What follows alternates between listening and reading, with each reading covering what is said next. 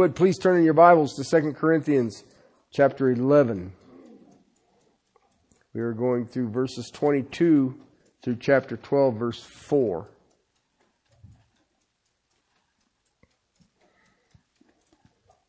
Second Corinthians 11, 22 through 12, 4. If you would, please follow in the reading of the Word of God, beginning at verse 22. Are they Hebrews? So am I. Are they Israelites? So am I. Are they descendants of Abraham? So am I. Are they servants of Christ? I speak as if insane. I more so. In far more labors, far more imprisonments, beaten times without numbers, often in danger of death. Five times I've received from the Jews 39 lashes. Three times I was beaten with rods. Once I was stoned. Three times I was shipwrecked. A day and a night I spent in the deep.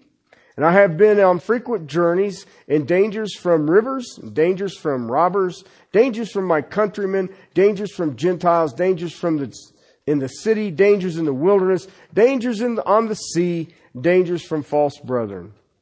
I have also been in labor and hardship, through many sleepless nights, and hunger and thirst, often without food, in cold and exposure. Apart from such external things, there's the daily pressure on me of concern for all of the churches. Who is weak without my being weak? Who is led into sin without my intense concern?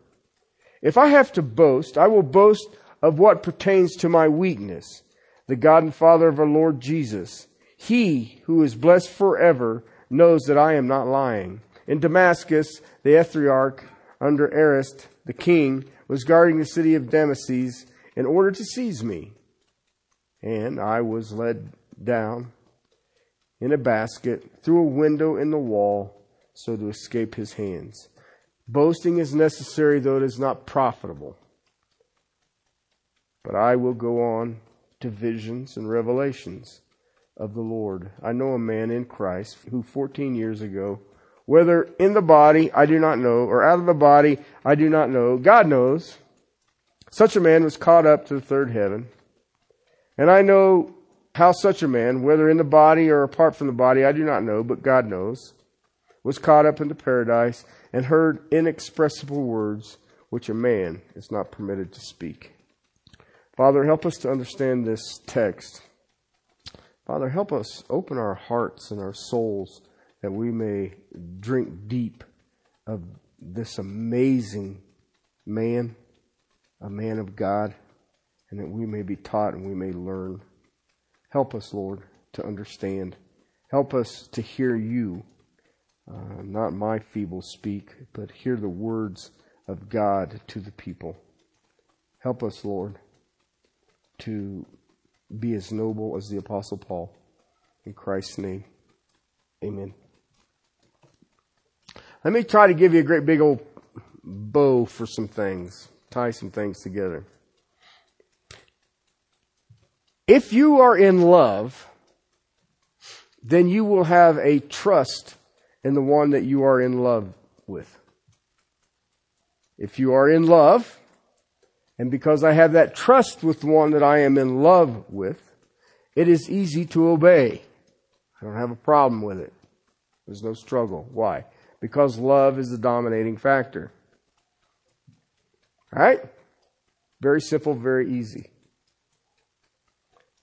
That is the Word of God. If you love the Word of God, then you trust it. And if you love the Word of God, then because you trust it, you will obey it and it will be simple. It will bring you joy. It will bring you blessings and it will overcome you. And your love will continue to grow as the more and more you get to know. When I look at the Bible, in the years that I have read, there are, there are two things that I always see in Scripture. Okay, one is doctrinal. Anytime I look at doctrinal issues, I know that I'm looking at the nature of God. Who is he? Okay? His nature and his character. That's doctrinal. The other part of the Bible is what we call narrative. All right. And basically narrative is practical matters. How do I conduct myself? All right. Because I've looked at the doctrinal. Here's the nature and the character of God. Now the narrative side will say, all right, here's how you conduct yourself in light of the nature and the character of God. That's what Second Corinthians is. It's a narrative. Paul wrote 13 books of the New Testament, and not all of them are doctrinal. Uh, you go look at Romans, the first 11 chapters of Romans is all doctrinal. Then chapter 12, it's all narrative. Because of what I've given you in these first 11 chapters, here's how you should conduct yourself. Even in Second Corinthians, I have 13 chapters, and it's all narrative except for a little section in chapter 5. And that's doctrinal. Okay? So when I read Second Corinthians, I look at it as practical. This is an insight into a very, very, very godly man. How does he conduct himself in the face of opposition? Okay, if you're not being opposed, it's easy to conduct yourself. But if you are being opposed and you are having conflict, how do you conduct yourself? And the apostle Paul is showing us how. Paul was being forced to defend himself. He was the founder and the teacher of the church in Corinth. He had been there for almost two years. He had written them three letters. Second Corinthians is actually the fourth letter.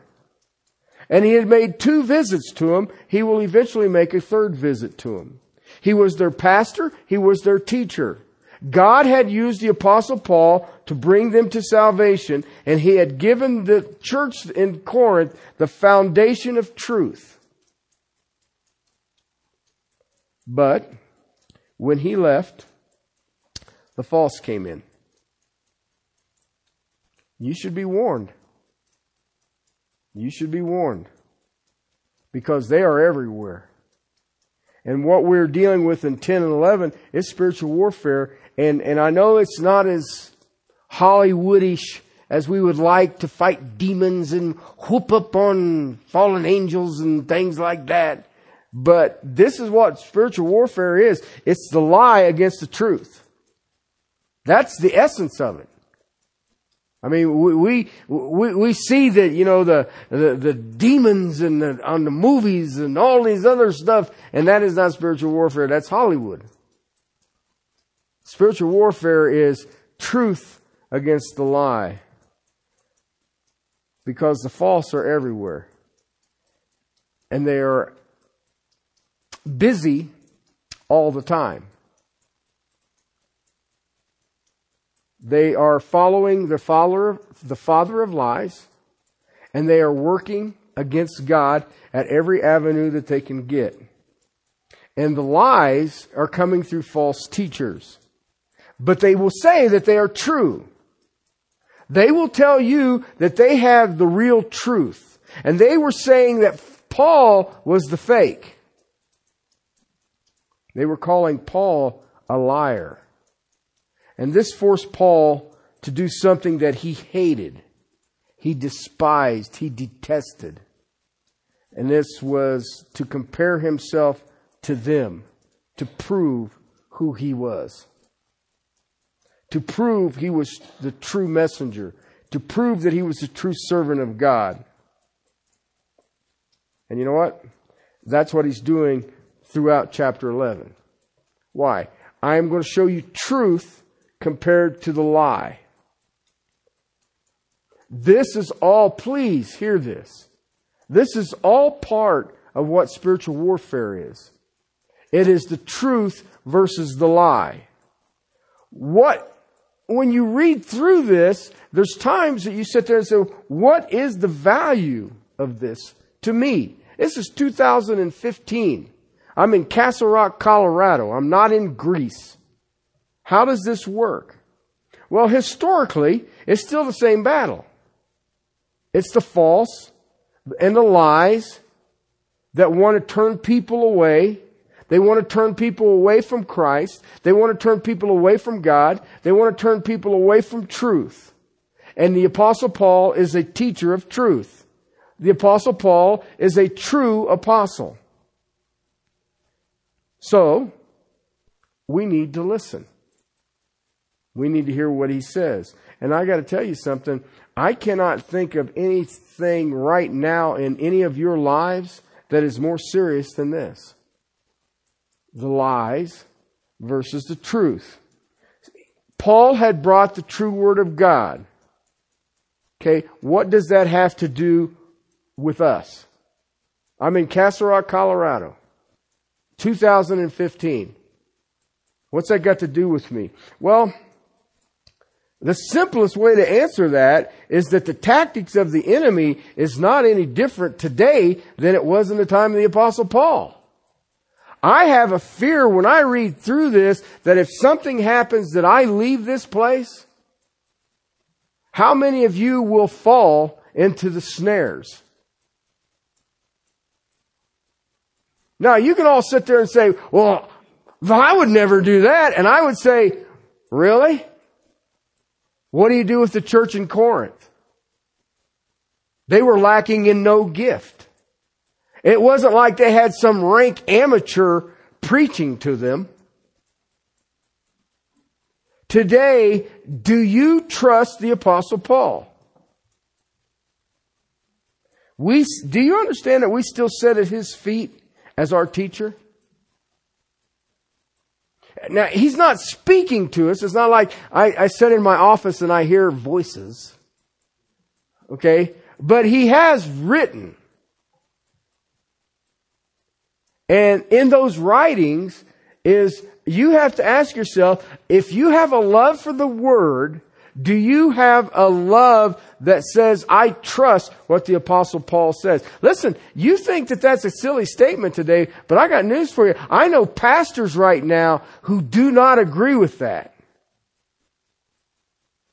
When he says that women should not teach over men, well, that was his bias as a Jew, and that wasn't God breathed. Really? He explains it. Why? They are the weaker vessel. Why? Eve was deceived. So I don't want people who are prone to being deceived teaching. Right? I mean, uh, you know, I didn't write it. You can shoot the messenger, but I'm just telling you what the message is. Do I trust his character? Do I trust his writings? Do I trust the model of Christian character that he exemplifies? You know what? There's an awful lot for each of us to learn from him. Chapters 11 and 12, he is forced to show himself as superior to the false. Okay, but now, if you look at your text, he gives a whole bunch of disclaimers. Okay? Because he wants to, the reader and the Corinthians to know how foolish this was. Paul never liked to speak of himself. That's interesting in this day and age, isn't it? He never liked to boast of himself. And uh, I read one writer who said he was incarnate humility. And I thought, yeah, you know, that's, that's the true is. He never wanted to compare himself with others. I remember early in my ministry, I would read Spurgeon and other great preachers, McCheyne and uh, just a number of, of great John Knox and, and, and you would read these guys and you would say, well, I'm, how do I be like them? Well, I'm not supposed to be like them. I'm supposed to be like me. And that's, that's fascinating. Once, once you get over that hurdle, it's, you're like, wow, this is kind of cool. All right. But you have to get over because you keep wanting to compare yourself to other people and, and, and you, you shouldn't do that. The apostle Paul never did. But the false accusers had forced him to take a stand. the enemy claimed to be the superior ones. Paul had to show truth and he does it with an amazing insight, a man who is forced to boast and yet he maintains his humility. That is an amazing humility. Listen, uh, let me explain something to you about humility. It is easy to be humble when you are nobody. Did you know that? Nobody knows what your name is. Nobody knows what you do. Nobody knows anything about it. It is easy to be humble when you're a nobody. But when you are a somebody, or you think you are a somebody, it is harder to be humble. Okay? Paul was an apostle of the Lord Jesus Christ. Now, let me tell you something. That's a somebody. Okay? And yet, when he made him an apostle, he told Ananias in Damascus, this man will suffer greatly for me. Now, if I was Paul, I'd have wanted that information first. Okay, because maybe we can renegotiate this thing. Alright? Because if the Lord says, you're gonna suffer greatly, that's like I, one time I was in the emergency room and the doctor told me he was working on my back and he says, this is really gonna hurt. And I made a note of that. If a doctor tells you that, get a second opinion. Okay? If the Lord says, you're truly gonna suffer for me, wait a minute. He told Peter, Satan has asked to shake you up to see what falls off. And if I'm Peter, I'm saying, you told him no, right? No, I have prayed for you. That's it? You prayed for me. Come on, you're the creator of existence and you prayed for me? Alright? So, when I think about this and I think about the apostle Paul, it is harder to be humble when you have this place, apostle to the Gentiles. And let's be realistic. By the time of the Corinthian catastrophe, he had been successful.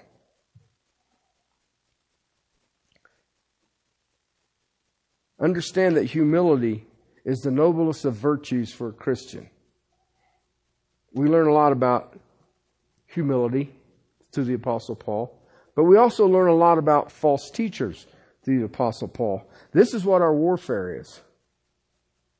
Okay, it is a battle for lies versus truths. Verse 23 and following, we see that he was suffering. He experienced suffering for the truth. Chapter 11, 13, and 14 it's such men as are false apostles, deceitful workers, disguising themselves as apostles of Christ. No wonder, for even Satan disguises himself as an angel of light. So when he makes this statement there, I speak as if insane. He's basically saying these false apostles, it's insane to call them servants of Christ.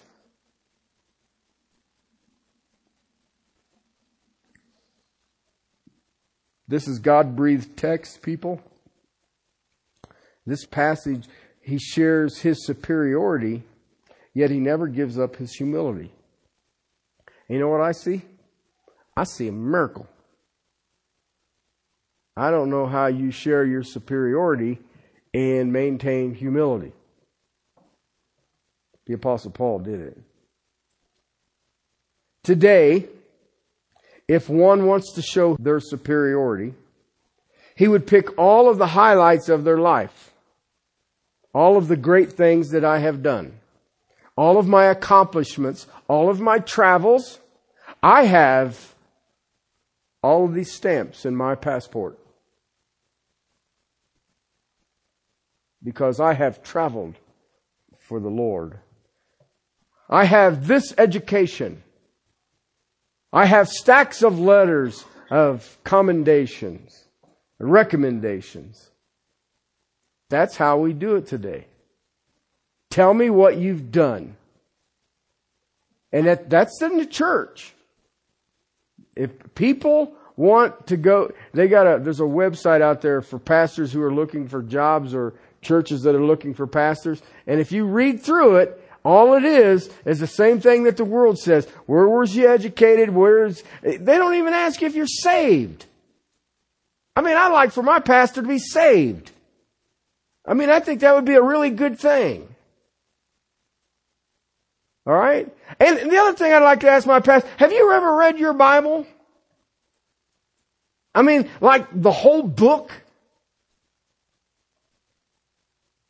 Okay, because just just interesting, I think.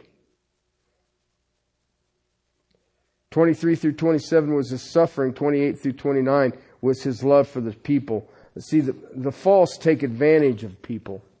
Uh, Paul didn't take advantage of He had a concern for the church. How many times has the church made you mad? How many times have people in the church made you mad? Only when I'm awake. All right? But how many times have you watched people come in and out of churches? You know, they're all fired up for a little while and all of a sudden little flashy giggly thing goes over here and they're off and running. Okay. Uh, I'm listening to some of the pastors who get together and pray for the summer and they're saying, you know, we're really praying for this summer. And I'm like, well, what are we praying for really hard this summer? That, you know, that the people will keep coming so we can make our budget. Really? Well, maybe the problem isn't people coming. Maybe the problem is what are you giving them? Okay? And I'll be honest with you, I'm spoiled. Uh, when I came to this church, I had some amazing saints that affected my life, that their passion was the body of Christ. You know, I, I think about Ruth Henry she had uh, bad hips and she she went and got hip replacement surgery so she could come back to church. Now think about that for a second. That's amazing to me. Okay? Because she says, you know, I, I, I, I, can sit and watch you know, some of the guys on television and, you know, she, she, was very discerning. She wasn't watching the idiots. She was watching the guys who was actually bringing the word. And she said, she says, I can feed. She said, but I want to be in the church. I remember my best man at my wedding, Ed Young, uh, before he went into his last surgery. He said, the last, the, thing that he, I said, he said, will you pray for me? And I said, yeah, I'll pray for you. And it's just me, him, and his wife. And he says, I said, what do you want me to pray, Ed? And He says, I want to be able to come back to the body of Christ and serve in the capacity that I am, or let me go home. That's amazing. Because his, his wife wasn't saved. And you just sit there and go, wow. Uh, you know, Henry Piointek, I remember taking, uh, his wife developed cancer and she couldn't come to church anymore and we would take her Lord's table every month up to her so that she'd have the Lord's table. Why? They had a passion for the church. The Apostle Paul says, I have an con- intense concern. I'm on fire. There's a literal translation. And you know what? That is the opposite of false. You can see that in 11.2. I have a jealousy for you, a godly jealousy. I betroth you to one husband chapter 12, verse 15. I'd most gladly spend and be expended for your souls. If I love you more, am I to be loved less? Chapter 13, verse 9. For we rejoice when we ourselves are weak, but you are strong. We also pray for that you may be made complete. Verse 10. For this reason I'm writing these things while absent so that when I'm present, I need not use severity in accordance to the authority which the Lord has given me in the building you up, not tearing down. What I want you to see is that do we understand Paul had an intensity for the church? And if something was going wrong in the church, it, it literally, he literally says, it, it sets me on fire. Back to our text, verse 30. If I have to boast, I will boast in what pertains to my weakness. Okay? Now I want you to think about that for a second. That's, that's an amazing statement. I'm not going to get through all of this today. And you guys are like, well, duh. When you think about great preachers, great prophets, great servants, we tend to have them to have this overpowering presence. Now, I've had the ability to sit and talk with some amazing preachers. Amazing preachers. And one of the things that I have seen in, in these amazing preachers is this astounding humility. They're not overpowering. I've said and talked, well, he's in heaven, Adrian Rogers. And Adrian Rogers always amazed me because he's shorter than me. And he's got this big booming voice. And you're like, how does that work? Okay? But yet you sit and talk to him. This guy's been on every continent in the globe and he's preached the gospel and his church was this massive thing in Memphis and very humble. Never spoke of himself. Dr. Olford was that way.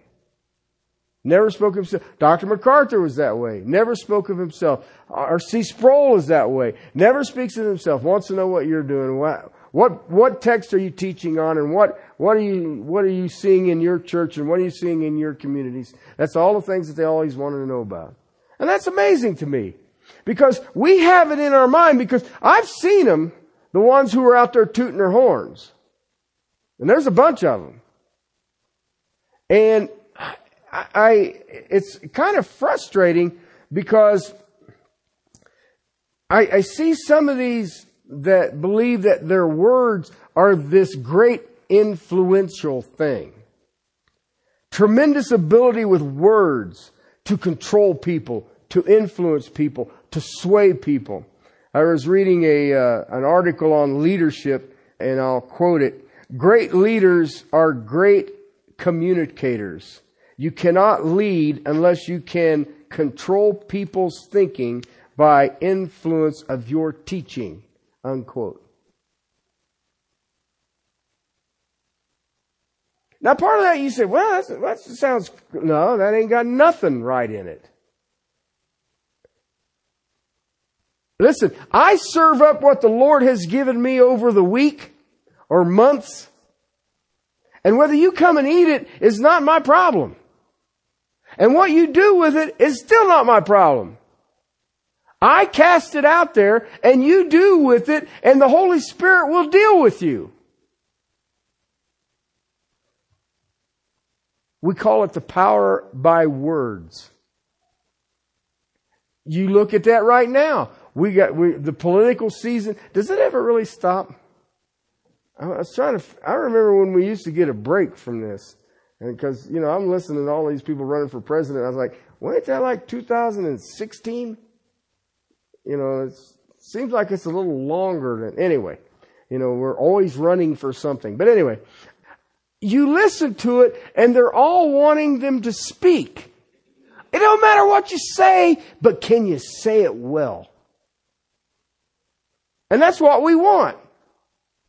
You go look at the people that they classify as great presidents, and most of them were just, yeah, I was going to say bags of hot air, but orators is better. Okay? but, but, but it's, a, can, can he speak well? You know, cause they get on George W. all the time. Well, he didn't speak well. Well, he didn't have to. He kind of had his hands full. When you are powerful and influential, yeah, whatever, leader, great communicator, you can overpower the group. Really? Have you ever heard this phrase? He swept the crowd away. What the heck does that mean? Well, he said really cool stuff. He didn't mean any of it, but he said a lot of it. Okay. Now, I, you can look at that and say that that's in politics, but I'm going to tell you that's in pulpits. Pulpits have the ability to be very powerful speakers. And if you go look at the churches that have the great crowds, what do you have behind the pulpit? Great speakers. Now then, then you have the apostle Paul. He was only beaten, battered, scarred all over his body, and he never speaks of human wisdom. He never had any spectacular terms. He just spoke of Christ and Him crucified. Seems a little odd in this day and age, doesn't it? And you know what? He was mocked for it. He had nothing to be impressed. If I have to boast, I will boast on what pertains to my weakness. He is showing us his superiority to the false teachers. My greatest thing is my great weaknesses. Doing it by talking of his suffering, doing it by talking of his sympathy for the lost people, doing it in compassion for the saints. He knows their pains. He knows their hurts. They hurt him when they are in pain. And instead of speaking of his miraculous powers, he speaks of being lowered in a basket. Now think about this for a second. I read this about, I don't know how many times, but every time I read it, I thought this is, this is peculiar. All right. One of the things that I do when I study scripture is that I remove all the chapters and verses. All right. If I've got a difficult text, I'll write the letter. All right? Because there are times that you'll have a chapter that falls in the middle of a paragraph. All right? And if you're following the context, verse 33 and 12:1 are all still in the same context. You don't need a chapter break there. There's a chapter break there, I ain't going to do it. But if I was going to brag about something, the first four verses of chapter 12 is definitely something you want to get into, right? I know a guy who went to the third heaven. Dun, dun, dun. okay? Try to top that. Okay? But the apostle Paul is the opposite.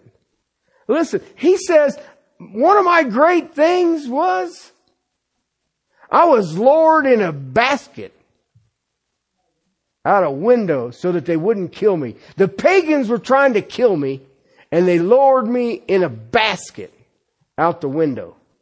God didn't hover me out of a basket or just, I was here and now I'm not. He didn't say that. They put me in a basket. Now I don't know about you. You're sneaking out of town in a basket.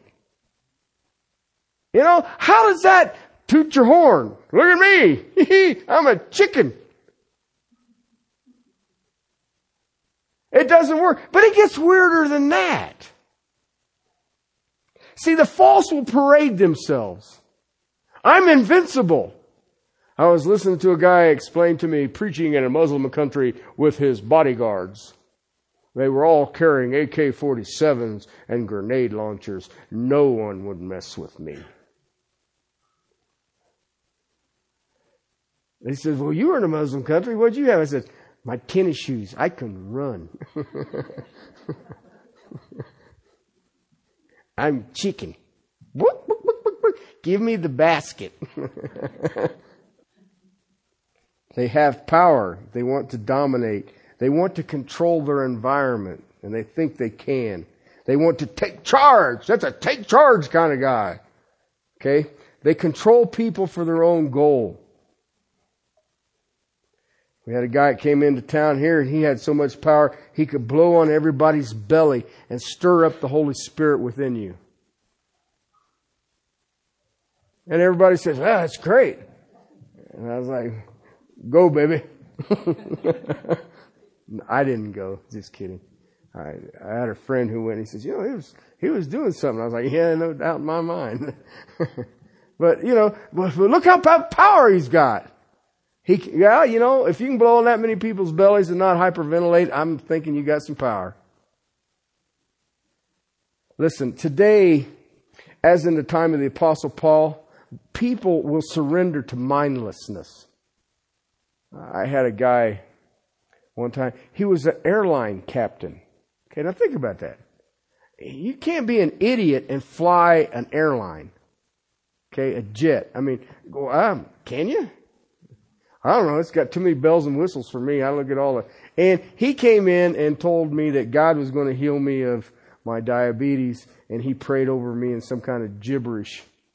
And uh, he says, "Now I just have to have faith to believe that God has healed me." And uh, sorry, guys, me of little faith. Uh, um, and he died the next day. There's there's something there, and I'm just not sure what it means. But uh, okay. But I thought, you believe this stuff and you're an airline pilot. How, really? At, at what point it's just sort of, well, that don't make sense to me. But if I look at it, we do that. Today we send, um, surrender to mindlessness. You know, it's uh, it's funny because I listen to people and they want to talk about billions and billions and billions of years ago. Well, let me take you back to 1970. Okay? You know what 1970 was? The very first Earth Day. Did you know what was going to happen? And we started Earth Day?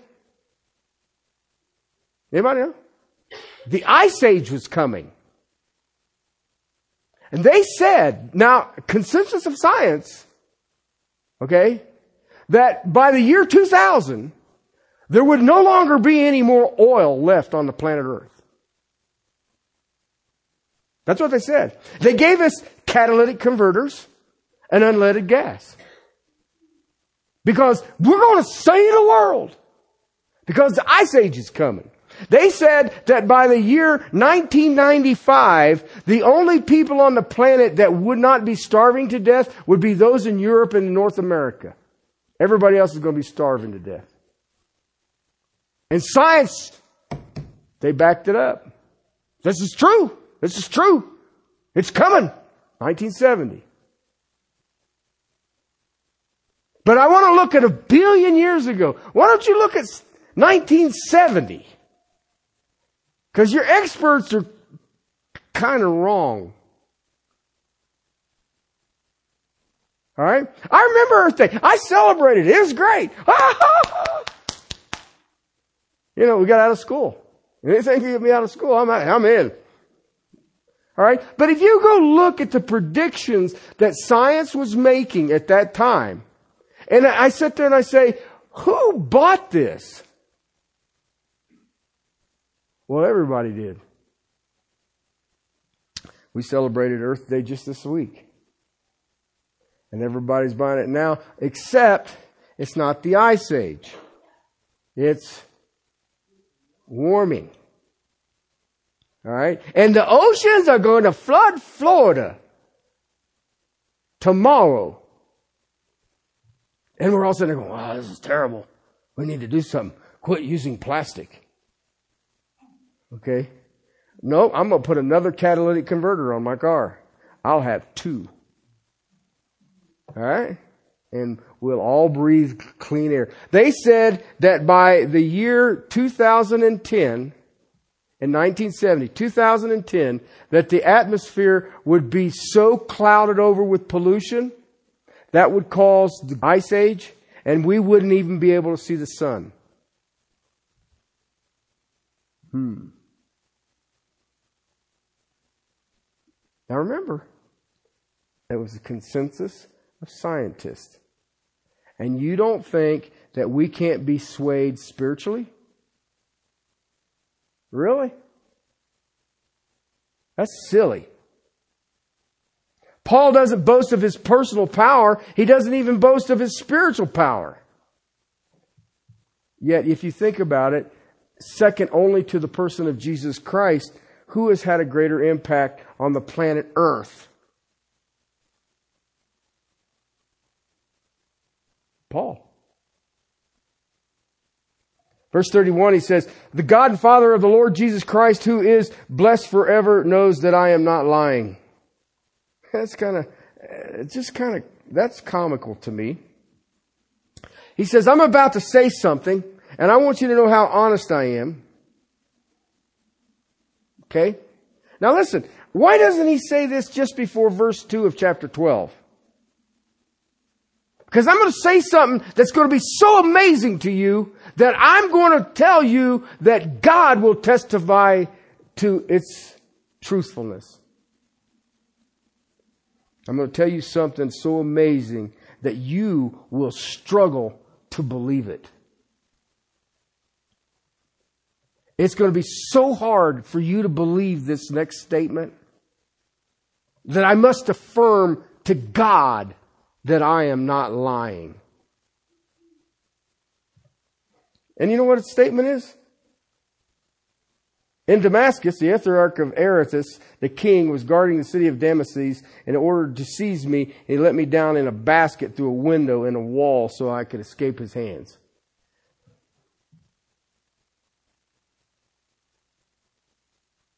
That's so hard to believe that you have to call on God to validate it. I was Lord in a basket.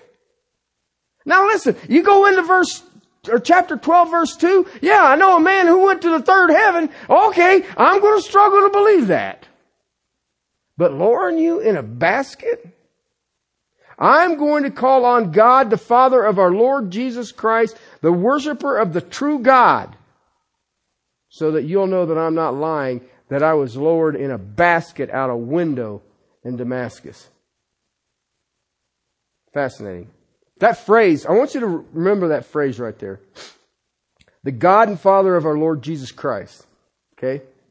Remember that phrase. Jehovah's Witnesses don't believe that. Mormons don't believe that. Jews do not believe that. Muslims do not believe that. Okay? But I want you to think about something. He uses that phrase a lot. John chapter 4, John chapter 20, Romans 15 verse 6, Ephesians chapter 1 verse 3 and 17, Philippians chapter 2 verses 9 through 11, 1 Peter chapter 1 verse 3, 2 John verse 3. Okay? That is a standard way to define God. In the Old Testament, what did they say? The God of Abraham, Isaac, and Jacob. Right? Why? That's who he was revealed to. In the New Testament, who is it? It is the Father of our Lord Jesus Christ. The one with the incarnate Christ. He is one, the same essence. You've seen me, you've seen the Father. Okay, if I have to boast, verse 30 says, if I have to boast, I have this disclaimer I want to tell you that I'm going to boast in my weakness. Paul had no problem talking of his weakness. You have to understand that. I, listen to people's conversations. All right? How many people talk about their weakness? All right? It's just a simple, simple question. But yet, I, the apostle Paul, Speaking of his weakness, I'll just give you these verses. I won't go through all of them. 2 Corinthians chapter 1 verse 8. 2 Corinthians 2 verse 12 and 13. 2 Corinthians 3 verse 5. 2 Corinthians 4 verse 7. 5 verse 1. 6 verse 4. In chapter 7, he talks about a, a door was opened for the gospel in Troas, and he was so depressed that he couldn't go through it.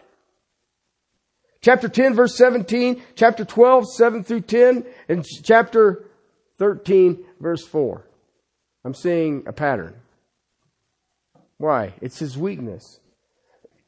If I'm going to boast, I must go back to my weaknesses. The point is, listen, a true servant is weak so that what you see coming out of the man has no other explanation than it's God. Okay? A true servant of God is going to be so weak that whatever you see coming, then you know that it's of God. There's no human ability. There's no human explanation. He is calling on God, who is the Father of the Lord Jesus Christ, who is blessed forever and ever, worthy of eternal glory and blessing. I'm calling on to Him to affirm that I'm not lying when I tell you that I'm weak. Just listen, that's the opposite of false. And that's the day and age you're in. I'm not lying. I believe that the false repeatedly accused him of lying because he continually, over and over again, says, I'm not lying. The Lord knows that I'm not lying. And listen, that is an amazing contrast if you think about it. I look around today, I see the same. I see the boasting versus the weakness. I see the power versus meekness. I see bragging versus humility. And they are a contrast of the false to a true servant. And it's alive and well in Castle Rock, Colorado right now in 2015. Paul is showing us here that contrast. And he gives us this fascinating account that I'll get into next week. Being lowered in a basket. I'm telling you the truth. The Father of the Lord Jesus Christ knows that I am not lying. Here's the miracle. They put me in a basket and lowered me out of a window in Damascus. Seems odd to me. Perhaps it's just me. I would have done it with verse 2 of chapter 12. I went to the third heaven, dude. you know, I didn't even go in a basket. All right? And yet that's what he's saying is that let me show you my submission to what the Lord is doing, even if he has to lower me in a basket out a window. We'll get that next week. Father, thank you for your word. Thank you for the Apostle Paul. Thank you that you've drawn us together today to worship in spirit and in truth. Father, I pray for everybody. I pray that they will fall more and more in love with your word. And Father, they would trust more and more in your word. And that, Father, they would be more and more obedient to your word. Help us, Lord. Walk in this day and age. May we stand in the grace that is in Christ Jesus. May we walk worthy of our calling, and may we run a race without being entangled in the things of the world. To your glory and praise. Amen.